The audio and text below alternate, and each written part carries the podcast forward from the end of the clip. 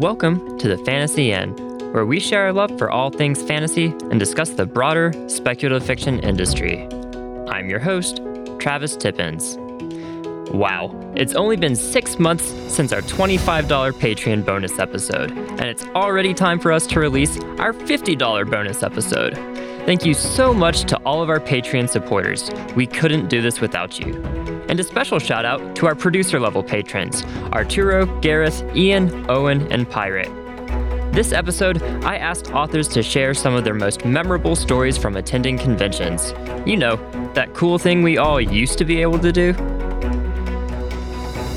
I hope you enjoy this special bonus episode. And stay tuned to the end to hear about some of the exciting extras we have coming up. Hello, my name is Yoon Ha Lee. I'm the author of the Machineries of Empire series, as well as the middle grade space opera Dragon Pearl. And I have a convention story that I'm not sure I should admit to, but basically, when I went to Dublin Worldcon, a Korean contact paid for my plane ticket and the convention fee. And this was extremely flattering. She had a reporter in tow. They interviewed me. You know, I thought it was a little bit unusual, but maybe not completely unprecedented. And the week after that, I learned that the very nice, very charming Korean lady who had paid for my plane tickets was actually a con artist. She had scammed the South Korean government out of an arts grant to support Korean science fiction. And that was how she had paid for my plane ticket. And I don't know what happened to her, but it was I was like, wow, she seemed like such a nice person, but I guess that's how you become a scam artist, like by making people think you're a really nice, charming person. I'm kind of afraid to ask what became of her. Like, did they arrest her? Did they ever get the money back? Do I have to pay them back the cost of my plane ticket? Nobody's contacted me, so I don't know. My my I asked my father, and he's like, "Well, you're a bystander in the situation. You can possibly be expected to keep track of Korean con artists. Uh, yeah, it was a it was a very interesting experience. Hi, I'm Alix E. Harrow, and my embarrassing answer to this question is that I have never actually been to an in person convention at all as a writer or a fan. The closest I've come is that this year I did the virtual nebulas, and it was absolutely lovely. It was maybe my favorite virtual event that I've done so far because I got to personally, myself, with my actual eyes and mouth, interview Lois McMaster Bujold, who is like a personal god to me. And I've read literally everything she's ever written. So it was fantastic. And I, what's silly is that, like, in the programming stuff, like, because I was a finalist, and so they've been like, if there's any programming you want to be a part of, let us know. And I was like, just if there's a way that I can like submit some questions for the Bujold interview. Like I, I really feel like I've been prepping all of my life for this moment. and they were like, great, you can interview her. And I was like, oh my God. My name is Anna Stephens, author of the Godblind trilogy and the forthcoming Songs of the Drowned trilogy, beginning with The Stone Knife. And my most memorable story from attending a convention was um, Worldcon 2019 in Dublin, when I somehow managed to wrangle an invitation to go out drinking with Joe Abercrombie and Joe Hill, um, along with Australian author Sam Hawke. And I ended up chatting with Joe Hill about the British public information films of the 1970s uh, which were designed to absolutely terrify children into not doing dangerous stuff. And I even found a few of them on YouTube and played them for him. So I like to think that I might have contributed to his horror career just a little bit. Hi, I'm Mike Chen. I'm the author of We Could Be Heroes.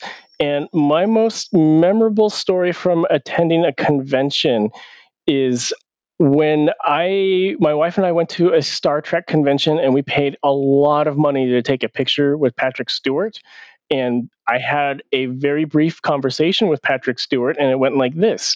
So we went up to to him, like we were directed do not touch him, do not say anything to him, stand next to him and smile.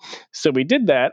And then the photographer uh, said, okay. And then we stepped away, and the photographer said, wait, you blinked. And he pointed at me. And then uh, he asked us to go back and take the photo again. And so we walk up there, and I tell Patrick Stewart, I'm sorry, I blinked. And Patrick Stewart said, oh dear and then we took the photo and then we left and that is my uh, that is my conversation with patrick stewart that i will always remember on. I'm marie brennan and also half of ma carrick. My memorable con story actually comes from basically the, the first con I ever really attended, or no, second con I attended. It was the first World Fantasy I had gone to. And this was when I was in graduate school. And uh, so I'm a starving grad student. I'm doing this on a shoestring budget. I volunteered for the con, which meant I was allowed to attend on a supporting membership, which was only like $35. And I drove out to DC from Indiana with two friends of mine who also wanted to go to the con and were volunteering. So it's the three of us in a car, so we don't have to pay for plane tickets. And a friend of mine lived walking distance from the convention. He had just moved out of that apartment, but he was able to extend his lease through the weekend. So the three of us are there with our sleeping bags, sleeping on the floor of his empty apartment, walking to the con, uh, volunteering, and eating our meals out of the con suite for the most part so that we can save money. So it's the very first day, and my friend Darja and I are sitting in the con suite, and we've made ourselves some sandwiches. And there's this big table. Somebody goes kind of edging past me uh, between the table and the wall to get to one of the seats that was open further down. And I glance over, and this name badge goes swinging past at eye level that says Jane Yolen. And I kind of have this frozen moment with like sandwich halfway to my mouth because I haven't gone to a lot of conventions at this point, and so the whole authors are human beings. Like I know this, but I don't know this. And so I'm kind of having this moment of Jane Yolen eats sandwiches. like Jane Yolen is a real person who eats things. and she sits down at the table and starts chatting with us. I'm like, I'm talking to Jane Yolen. And we end up mentioning that, yeah, we had driven out from Indiana because we're graduate students there. Uh, and she asks, you know, what are we studying? We, we mentioned that we're students at Indiana University. And she asks what we're studying. And we say folklore. And because she's Jane Yolen, she knows folklore like really well, which means that she knows that IU had the first folklore department in the country. Like, if you are interested in that field, IU is a meaningful place to talk about. So she was like all impressed that we were IU folklore students, and we're sitting there going, "You're Jane Yolen!" like, holy crap! so that was one of my very memorable con experiences. I'm Alyssa Helms, and I am also one half of MA Carrick. And one of the writers that impacted me a lot in my teens was Katherine Kurtz and her Deryni books.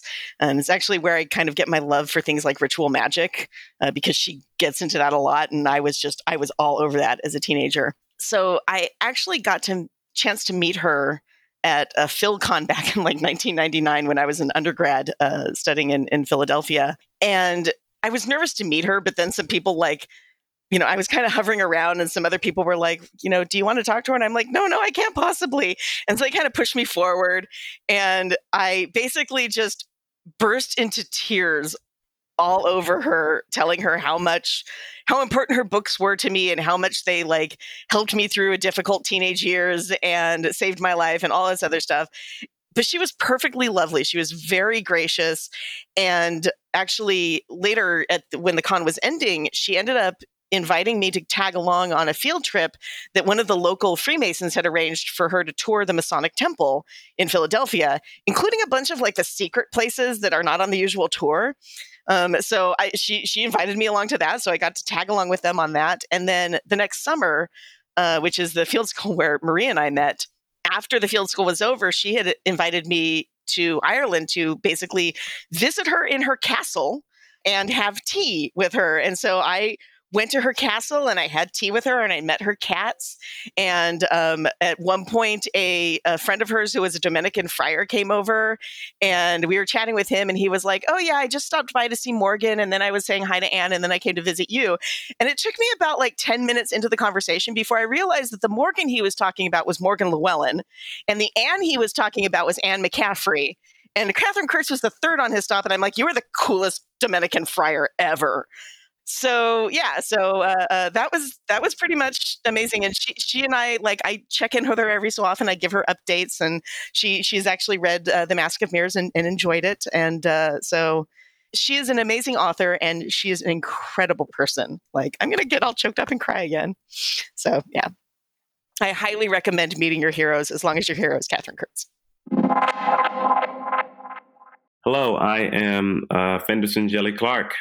And my story that I have, an interesting story from a convention. Uh, well, several years ago, it might have been when I was when I was first attending uh, some conventions, and I think this was at ReaderCon in Boston, and it might have been 2015 or so. And so I wasn't a, a known published author at the time, but I was lucky enough to be invited to speak on different panels. I think mostly because I'd written essays and blogs that had caught some people's eye.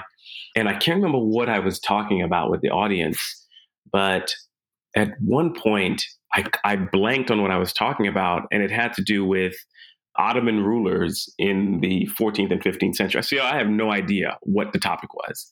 But as I was blanking, I was looking to the audience, and the audience was giving me that look that audiences give you. And they're like, hey, we're here to help you, right? If you can't remember. And I remember at one point just looking at them all and saying, doesn't isn't anyone here up to snuff on their 14th and 15th century Ottoman rulers?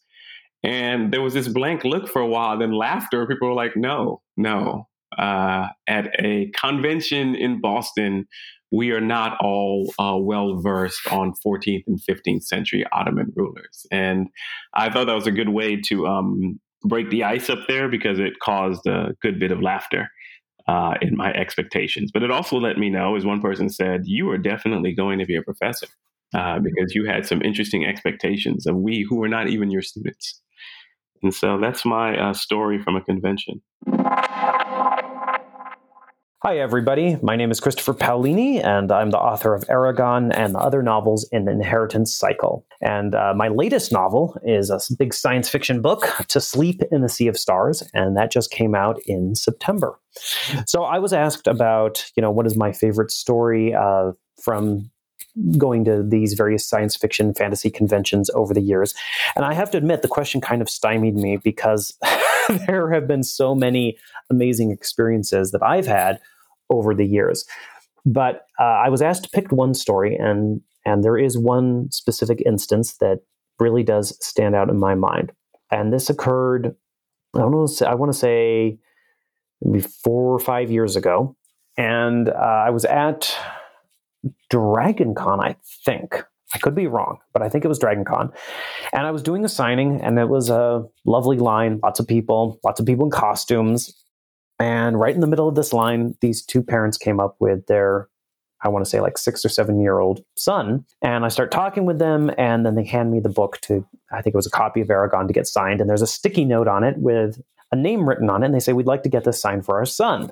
And I look at the sticky note, and their son's name was Roran. And again, for those who've read the Eragon novels, you'll recognize that name. Roran is Eragon's cousin. And that was the first time I had ever met someone who had used that name for, you know, one of their children. And it absolutely floored me. Now, there's a reason I'm still telling this, the story now, because when I started writing, eh, when I started writing, I never expected people to necessarily read the books outside of my family. And I certainly never expected anyone to be so touched by the story that they would name their children after one of the characters.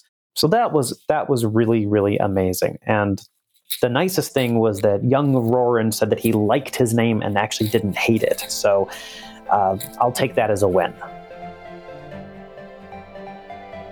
And that wraps up our second Patreon bonus episode. We're planning to do more of these for every $25 milestone on Patreon, with our next bonus episode releasing when we reach $75 per month. But wait, there's more! We will also start hosting quarterly book giveaways on social media, starting very soon. And patrons at the $3 level and above get extra entries. Oh, and we've recently started uploading the videos for most of our interviews for patrons, just in case you want to stare meaningfully into my eyes while you listen to these dulcet tones. Anyways, thank you again for all the support. Words truly cannot express how much it means to us. That's all for this week. Until next time.